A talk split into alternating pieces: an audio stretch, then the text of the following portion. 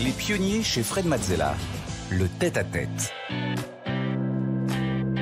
Cette semaine, édition spéciale des pionniers encore. Nous sommes euh, chez Blablacar dans le cadre du programme euh, Innovation et Partage. Et euh, nous démarrons tout de suite avec le tête-à-tête. Aujourd'hui, je reçois Thierry Ardisson. Bonjour Thierry. Bonjour Frédéric. Alors, tu es un pionnier dans plusieurs domaines. ça commence par la pub. Euh, tu as gravé dans nos mémoires des slogans inoubliables comme euh, Quand c'est trop, c'est trop picot, euh, La paire, il n'y en a pas deux. et tu as inventé le format publicitaire de 8 secondes, même, rien que ça. on te connaît ensuite plus personnellement pour tes 40 ans de télé. tu as conçu, produit et animé des dizaines d'émissions, dont des émissions cultes comme Salut les Terriens où tout le monde en parle. Tu as importé des préceptes de la publicité et du marketing à la télé. Euh, c'est ce qui a fait ta marque de fabrique en sachant cibler ton audience et en inventant euh, des interviews, euh, les interviews formatées, info intox, interview première fois, interview cauchemar et j'en passe. Tu reviens aujourd'hui avec un concept absolument dingue, Hôtel du temps, des interviews avec des personnes décédées. Tu ressuscites les morts rien que ça, grâce à la technologie du deepfake. Euh, alors, tu connais le principe de l'émission. On va reprendre euh, toutes ces étapes de ton parcours euh, incroyablement fourni et surtout s'intéresser à tes émotions, tes ressentis, tes apprentissages sur ce parcours. on aura quelques images et quelques interventions de Stéphanie qui viendra nous présenter des, passages intéressants sur ton parcours. et le, but, c'est qu'on comprenne un petit peu mieux comment tu fonctionnes. Peut-être que toi aussi, tu peux m'aider moi aussi. Voilà. Euh, et, techniquement, j'allais dire qu'aujourd'hui, exceptionnellement, c'est moi qui pose les questions à Thierry Ardisson et je me dis, ça va pas forcément marcher. Il y a un moment, ça va se retourner, ça va s'inverser. Je vais me retrouver à répondre aux questions de Thierry. Je le sens. Enfin bon, bref, on y va quand même. J'ai un petit peu peur, mais c'est parti. Alors, on commence. Euh, on va commencer par quelques mots, tout simplement, sur ton enfance. Quels souvenirs tu, gardes qui ont pu façonner ta personnalité, tes envies, tes ambitions, la manière d'être de, de Thierry Ardisson? Quand j'étais enfant, j'avais l'horrible sentiment euh, de ne pas faire partie de ma famille, comme le, comme le cygne euh, qui est né dans une famille de canards. C'est-à-dire, euh, je ne comprenais pas ce que je faisais là. Je ne comprenais pas pourquoi mon père avait une voiture qui n'était pas terrible, pourquoi la maison qu'on avait était moins bien que les autres. Donc je me trouvais complètement comme déplacé chez moi. Et j'étais très solitaire. Le soir, pendant que mes parents regardaient la télévision, je montais dans ma chambre pour, euh, pour écrire, pour chercher des idées déjà, pour euh, réfléchir.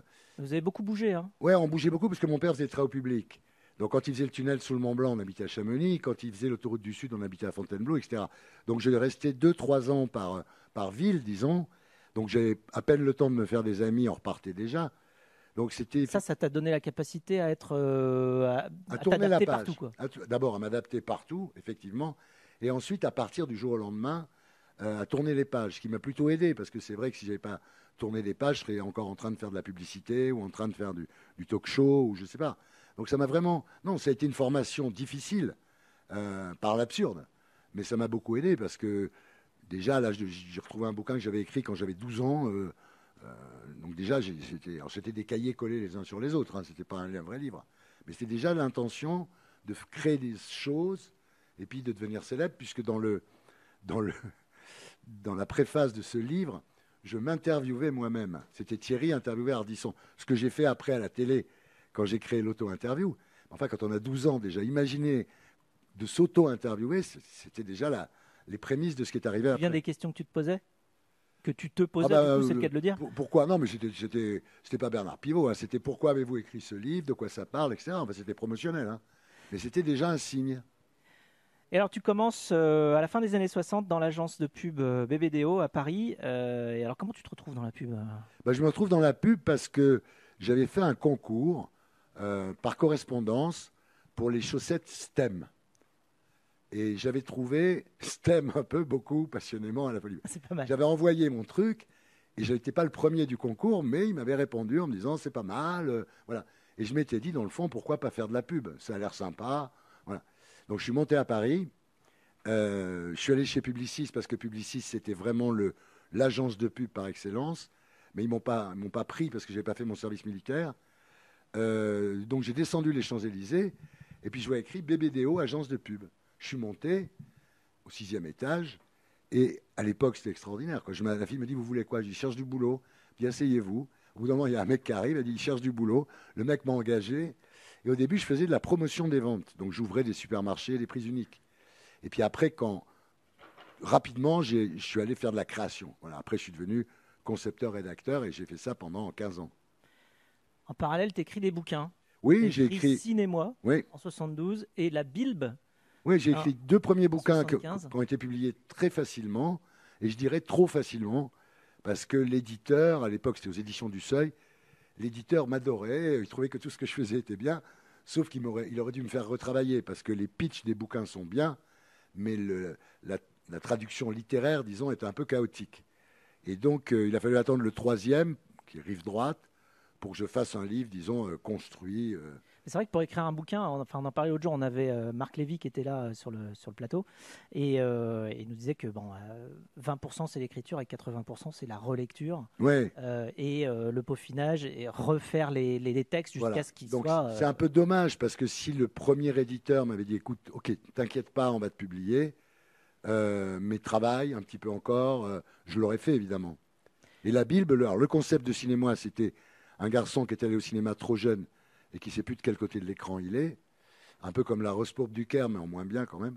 Et puis après, la Bible, c'était il y a une nuit où le monde entier fait le même rêve. Voilà, donc c'était mon époque un peu Philippe Cadic, un peu science-fiction.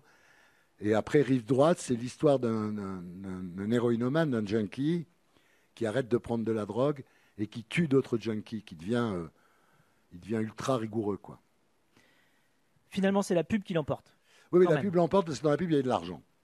Et ayant manqué d'argent dans mon enfance, et ayant, comme je l'ai dit, des ambitions quand même de, euh, de voyage, de style de vie. Tu dis que ça allait plus vite avec la pub, euh, avec des slogans. Quand tu crées un bon slogan. Ah ben, quand, tu crées, quand tu trouves la paire, il n'y en a pas deux. tu es un génie pendant trois mois au moins. Après, il faut en retrouver un autre.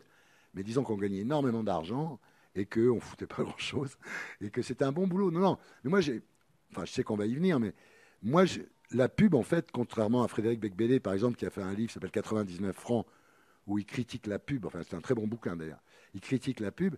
Moi, la pub, c'était ma grande école, c'était mon université. C'est-à-dire que, en fait, tout ce que j'ai appris dans la pub, bah, c'est ce que je n'avais pas appris à l'école, parce que je me suis arrêté très tôt. J'aurais été au deuxième année d'anglais, quoi. Et, là, j'ai appris à réfléchir, à travailler, à créer, à organiser la création, à rationaliser la création. Et donc, ça m'a beaucoup servi. Ouais. Mais bon, il ne fallait pas y rester, parce que, comme j'ai dit à l'époque, euh, euh, à force de vendre du fromage blanc, on a du yaourt dans la tête. C'est-à-dire que la finalité de la pub, quand même, c'est vendre de l'eau minérale, qui n'est pas meilleure que l'autre, mais il faut, c'est un boulot de menteur.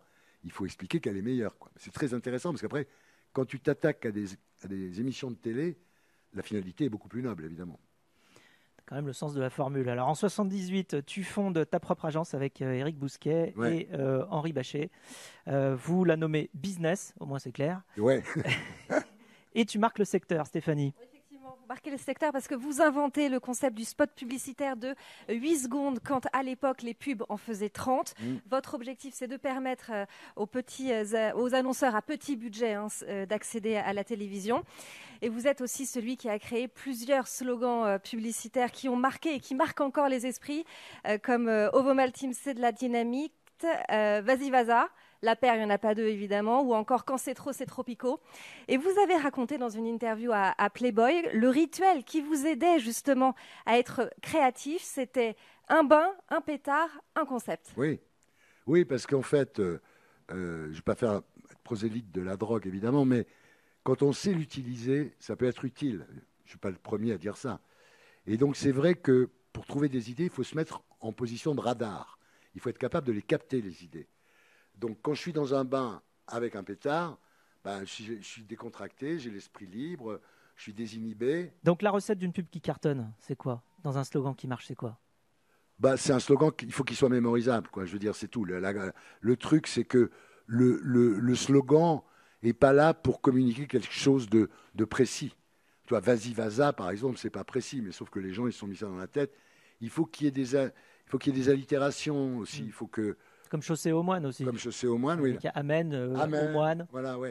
Donc, euh, en fait, c'est le résultat de, de, journées de, brainstorming, pas obligatoirement en fumant des pétards d'ailleurs, mais de journées de brainstorming avec d'autres créatifs en, en, cherchant. Quoi. Puis un jour, en prenant sa douche, en prenant un bain, on trouve. En fait, je ne sais plus qui a dit ça, mais c'est vrai, le génie, c'est de savoir s'obséder.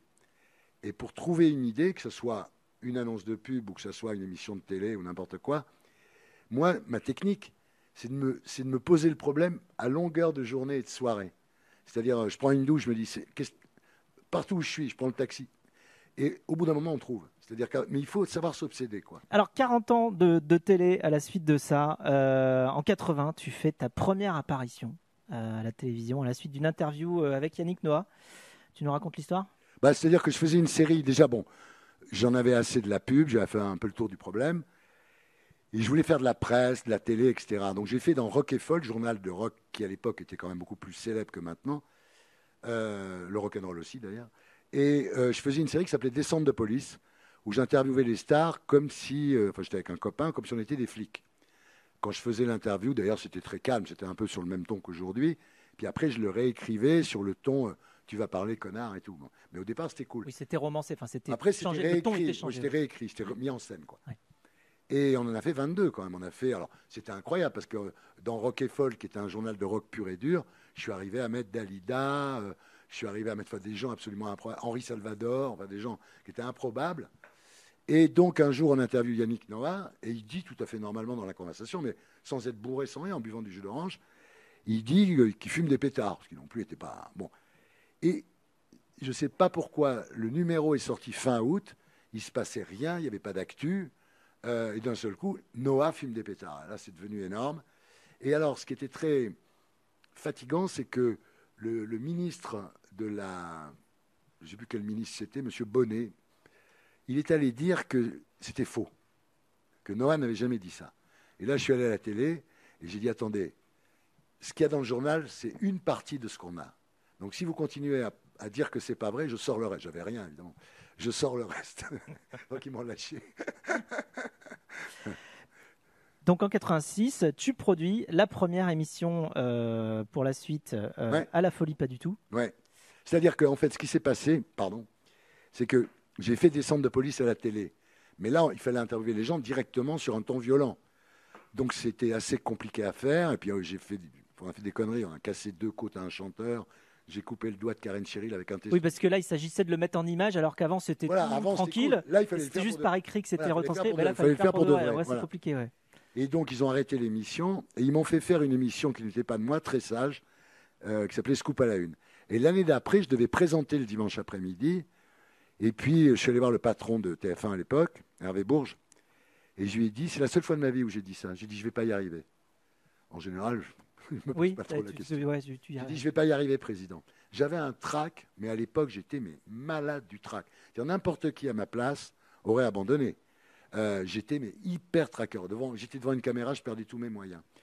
Et donc, euh, je suis resté sur le, projet, mais en tant que producteur. J'ai produit et j'ai engagé Poivre d'Arvor, qui était dans une oubliette parce qu'il s'était viré par, euh, fait virer par François Mitterrand. Donc, il était dans une petite émission le samedi matin.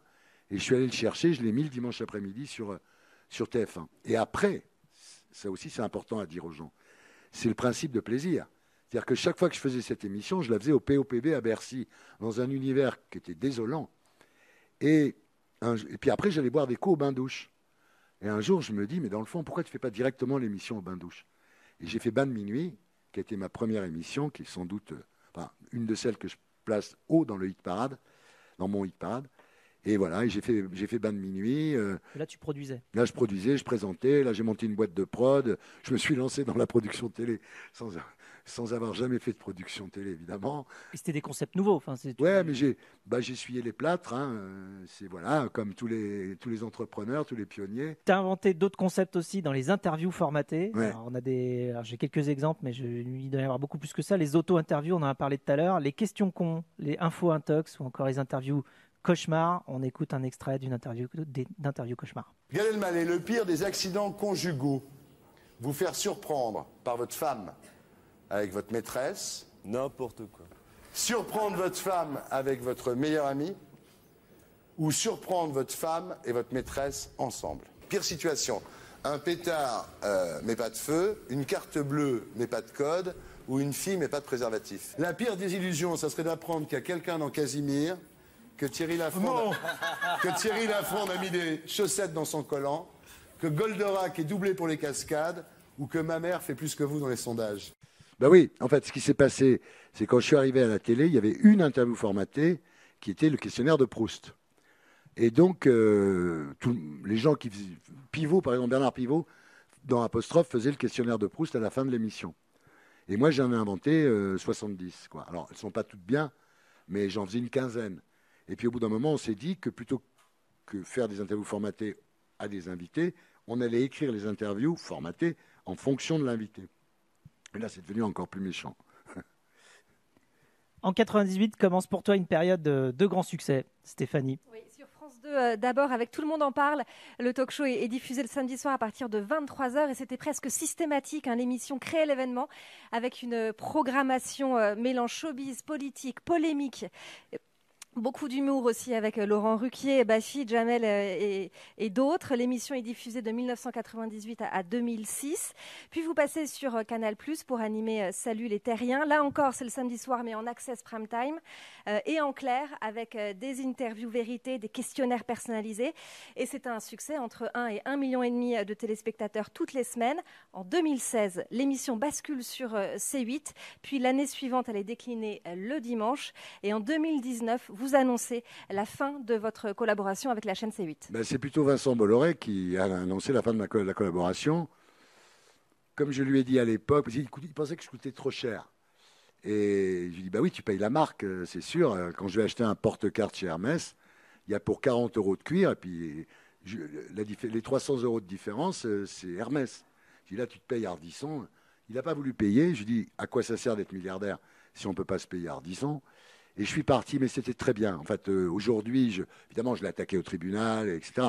Mais en fait, ça m'a permis de faire Hôtel du Temps, ça m'a permis de changer un peu, parce que 35 ans de talk show, en plus, il faut dire la vérité, les gens que j'avais en face de moi à interviewer étaient de moins en moins bien. Moi, j'ai commencé quand même avec Serge Gainsbourg, Jean Dormesson, euh, Brett Easton Ellis, puis à l'époque, les Américains venaient. J'ai eu Brad Pitt, j'ai eu euh, toutes les stars d'Hollywood, Colin Farrell, Angelina Jolie. Donc c'est vrai qu'il y avait des gens plus intéressants, il y avait les internationaux, donc on avait des castings de fous. Quoi. Et là, je me retrouvais sur C8 à la fin avec des gens, bon, j'ai rien contre Amel Bent, j'ai rien contre Amir, j'ai rien contre M. Pokora. C'est des gens tout à fait respectables, mais moi, j'ai pas grand-chose à leur demander. Donc je suis allé voir la patronne de France Télévisions et je lui ai dit, euh, je viens pas pour remplacer Laurent Ruquier, parce qu'à l'époque, il y avait Laurent Ruquier le samedi soir. Elle m'a dit, vous venez pourquoi alors? Je dis, je viens pour ressusciter les morts. Et voilà et je ressuscite les morts. Et alors donc ces rebondissements, euh, pour arriver justement à Hôtel du Temps dont on va parler dans un instant, euh, c'est arrivé aussi parce qu'il y a eu euh, du chamboulement un peu, tu as été viré de, de Canal+, tu as été viré plusieurs fois dans ta carrière, je pense que c'est... 4, 4 ou 5 fois, ouais. 4 ou 5 fois. écoute, est-ce que c'est bon de, de, se faire virer? Ah Qu'est-ce que ça... Ah oui, c'est très bon de se faire virer. C'est très bon parce que, par exemple, on disait tout à l'heure que j'ai jamais arrêté, tout le monde en parle. C'est le patron de l'époque qui m'a viré. Il s'appelait Patrice de Carolis. Il m'a viré parce que je ne voulais pas arrêter une autre émission que je faisais sur Paris Première qui s'appelait 93 Faubourg Saint-Honoré, qui me plaisait beaucoup. Là où tu invitais les gens euh, chez, chez moi. Absolument. Et donc, euh, il me dit il faut arrêter. Je dis non, je ne vais pas arrêter. Euh, pourquoi je vais arrêter? Et donc, il m'a viré. Bon, je suis parti sur Canal. Mais ce que je donnerais là aussi un conseil, c'est que quand on est viré, qu'on veut faire un comeback, il faut prendre soin de ne pas revenir au même endroit. Voilà, ça c'est un vrai. Moi, quand j'étais viré, je ne sais plus quelle émission c'était, double jeu, j'étais viré. Je suis revenu sur Paris Première avec une émission qui s'appelait Paris Dernière, où en caméra subjective, je me baladais la nuit dans Paris, qui était un truc, un ovni à la télé. D'ailleurs, ça l'est toujours, parce que plus personne ne l'a fait d'ailleurs. De ce que je veux dire, là, c'est pareil. Je me fais virer de Salut les Terriens, je reviens avec Hôtel du Temps. C'est-à-dire, je pense qu'il faut jamais. L'erreur, ça aurait été, quand je me suis fait virer de Salut les Terriens, ça aurait été d'aller faire Salut les Terriens sur M6. Ils m'ont appelé, évidemment, les gens, ils savaient que j'étais viré, ils m'appelaient. Mais j'ai pas cédé à, cette sirène-là. Et en 2022, tu reviens justement là où on ne t'attend pas. On en a parlé un petit peu, on a fait un teasing, mais tu reviens sur France 3 avec l'émission Hôtel du Temps. Euh, là encore, tu frappes fort sur l'originalité du concept. Euh, tu interviews des grandes personnalités qui ont un point commun elles sont mortes. Mais comme je trouvais plus d'intérêt aux vivants, je me suis dit, il y, a plus de stars qui m'intéressent mortes que vivantes. Donc, effectivement, Jean Gabin, par exemple, j'ai pris beaucoup de plaisir. L'émission n'a pas encore été diffusée, mais j'ai pris beaucoup de plaisir à interviewer Jean Gabin. Euh, Coluche, n'en parlons pas, évidemment, parce que dès qu'il ouvre la bouche, c'est une, vanne, quoi. Et c'est vrai que c'est une façon. En plus, grand intérêt de cette émission, grâce à l'intelligence artificielle qui ressuscite les morts. Moi, je me suis rajeuni de 20 ans, ce qui n'est pas désagréable non plus. Donc c'était oui, je suis très content de faire ça. Ça me donne l'occasion de faire quelque chose que j'ai toujours rêvé de faire. Magnéto Serge. Ah, j'ai parfaitement conscience de la fonction que j'exerce, en particulier ce soir. Nous étions comme les passagers d'un avion, avec plusieurs classes, qui boivent du champagne en sachant que l'avion va s'écraser sur la montagne.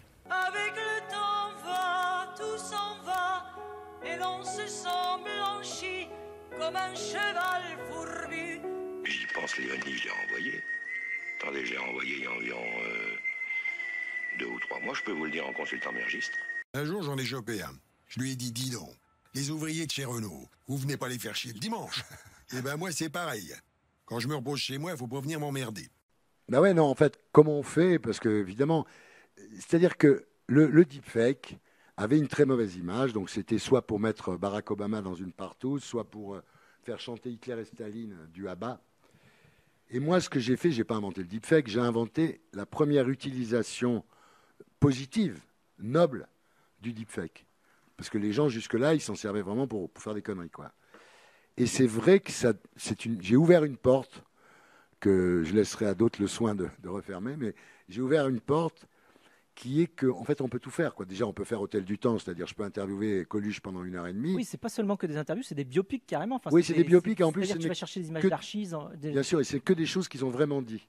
Oui, alors ça, c'est très important. C'est-à-dire que dès le début, tu dis tout. Je dis, ça a été fait avec l'intelligence artificielle, et tout ce qu'ils disent, c'est des choses qu'ils ont vraiment dit. Comme ça, je suis tranquille, on peut pas. Et je fais ça en accord avec les héritiers. C'est pas toujours facile, mais rien ne m'y oblige, parce qu'il faut savoir qu'il n'y a pas de droit à l'image pour les morts.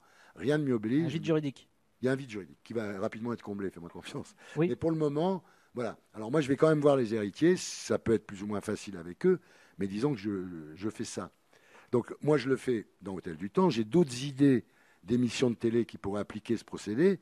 Et puis surtout, euh, dans l'éducation, par exemple, on peut mettre euh, Léonard de Vinci qui raconte la Joconde au Louvre. On peut mettre, euh, pour tout ce qui est musée, pour tout ce qui est école, j'ai fait, j'ai fait un autre système, mais où il y a Napoléon qui raconte sa vie, c'est-à-dire c'est un tableau de Napoléon qui parle pour intéresser les élèves un peu comme Harry Potter. Ça, ça leur plaît. Donc c'est Napoléon qui, qui raconte sa vie. Donc ça, ça, les élèves préfèrent voir ça que se taper des bouquins. Oui, on retient beaucoup plus en plus, parce que ça passe par l'image, ça passe par le, texte, et puis le, le cinéma, le cinéma où euh, moi je peux faire un film aujourd'hui avec Jean Gabin et Jean Dujardin. Donc euh, euh, c'est vrai que c'est une porte qui est ouverte. Évidemment, tout le monde a peur, mais tout le monde a peur de tout. la première fois que les frères Lumière ont projeté leur film L'entrée du train dans la gare de la Ciotat, les téléspectateurs dans la salle sont sortis en courant. Ils croyaient que le train allait arriver dans la, salle de cinéma. Moi, dans les années 50, quand la télévision a commencé, il y a des gens qui expliquaient que quand on regardait la télévision, les rayons de la télévision donnaient le cancer. Donc il y a toujours devant la nouveauté, il y a toujours une peur. c'est tellement nouveau et c'est tellement pionnier. Ouais. Tu as même réussi à le vendre aux Américains. Voilà, ça c'est quand même ça, c'est la bonne nouvelle. le concept est... C'est qu'un jour, je suis en vacances, j'avais un call avec Warner Bros à Los Angeles. Et je vois débarquer sur l'écran un gars, assez beau gosse, d'ailleurs plutôt sympa, et qui me dit We love your show, we want to do it in the States. Et là, j'avais vraiment. C'était vraiment pour moi qui était élevé en plus par mon père dans le culte d'Hollywood, des stars d'Hollywood, tout ce qui venait de Hollywood était formidable a priori. Ben voilà, j'ai été très heureux et je suis allé les voir au mois de septembre. Là, ils sont, ils sont en production. Ouais. Et bientôt, on verra Coluche tu nous as dit. La Coluche au mois de juin sur France 3. Euh, ça a été un peu long euh, à réaliser, mais le, résultat me va. Alors on peut retrouver toute ton œuvre justement télévisuelle conçue comme euh, une œuvre d'art avec chaque émission est, une, est un opus sur ta chaîne YouTube Ina Harditube et on te retrouvera également le 6 juin donc sur France 3 pour un documentaire sur la pub. Oui, je suis renseigné. Bah, bravo, il n'y a pas grand monde le sait à Paris, bravo. Et euh, si vous avez des questions euh, sur le parcours, euh, la construction du monument Thierry Ardisson, eh bien tout est dans le best-seller Confession d'un baby boomer, qui est un, best-seller vendu à plus de 100 000 exemplaires, je crois bien. Oui, à l'époque, un best-seller c'était 100 000. Ce qu'il faut savoir, c'est qu'aujourd'hui, quand on vend 30 000, tu es content. J'en ai fait deux à 100 000, c'est pas mal, ouais. Les pionniers sont des génies, ils sont éternels euh, grâce à, Thierry maintenant euh, Oui. aujourd'hui. Euh, merci pour ce partage généreux, pour ton immense contribution à l'innovation dans la télé, dans la pub et maintenant dans l'histoire, dans l'éducation, la transmission, grâce à ces nouvelles technologies.